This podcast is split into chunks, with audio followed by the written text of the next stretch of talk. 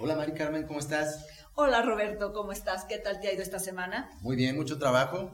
Terminando. ¿Qué te parece si comenzamos? Perfecto. Pues bien, estamos en la segunda semana de Adviento y la pregunta es, ¿estás preparando el camino? Ahora que te has dado cuenta que la Navidad no solamente es externa, sino preparar y cambiar nuestro interior, te pregunto, ¿cómo lo estás haciendo? ¿Sigues caminando? No caigas en la trampa de querer cambiar todo en un día. Dios es paciente con cada uno de nosotros.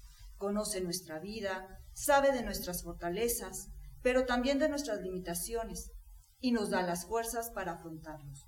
Pero por sobre todo ello, nuestra completa libertad, para poder realizar cambios que se necesitan en el mundo en este momento, pero sobre todo, cambios profundos en nuestro interior. ¿Quieres continuar en esta aventura? Te invitamos a escuchar lo que Jesús te tiene preparado en esta segunda semana. Miraflores León, al aire. Ven con nosotros. Nos alegra que sigas con nosotros y sobre todo, planteándote nuevas preguntas que seguramente en el camino encontrarás respuestas a muchas de ellas.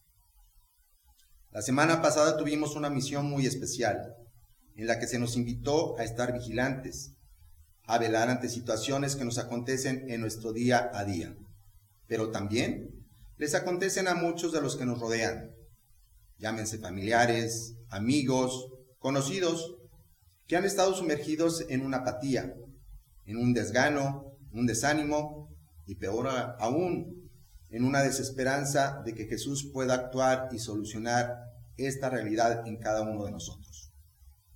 Y para esto, hoy vamos a trabajar un segundo momento que seguramente cargará la pila de nuestro corazón. En el libro del Apocalipsis 3:20 nos comenta el Señor lo siguiente. Mira que estoy a la puerta y llamo, y si alguno me abre su puerta, entraré y cenaré con él y él conmigo. ¿Estás preparada? ¿Estás preparado para este encuentro? En donde puedas abrir de capa tu corazón y que el Señor pueda trabajar desde tu interior en esa inseguridad, en ese miedo, en ese problema, indiferencia, apatía.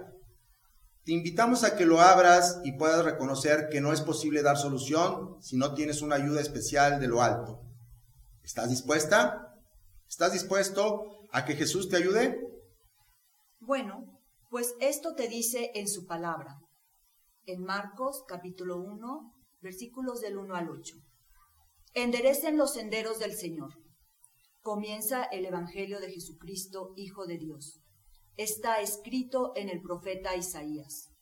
Yo envío mi mensajero delante de ti para que te prepare el camino.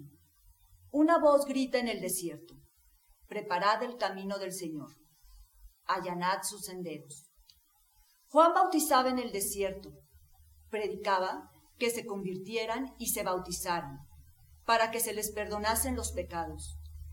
Acudía la gente de Judea y de Jerusalén, confesaban sus pecados, y él los bautizaba en el Jordán.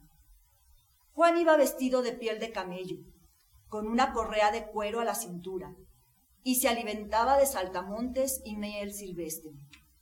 Y proclamaba, detrás de mí Viene el que puede más que yo, y yo no merezco agacharme para desatarle las sandalias. Yo os he bautizado con agua, pero él os bautizará con Espíritu Santo. Palabra de Dios. Algunas pistas para entender esta palabra son el que no te quedes indiferente ante una realidad que nos envuelve. Recuerda que tú y yo, desde nuestro nacimiento, nos fue otorgado el poder de anunciar la buena noticia y denunciar lo que no está bien. No necesitas saber mucho para darte cuenta cuando las cosas no van bien. Con el hecho de ser congruente entre lo que dices y haces, es un paso adelante. Eso es lo que finalmente puede ayudar a salir esta situación a alguien más.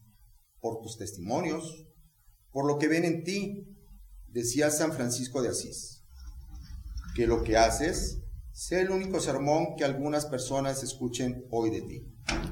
La gente como puedes ver, está cansada de tanto bla, bla, bla.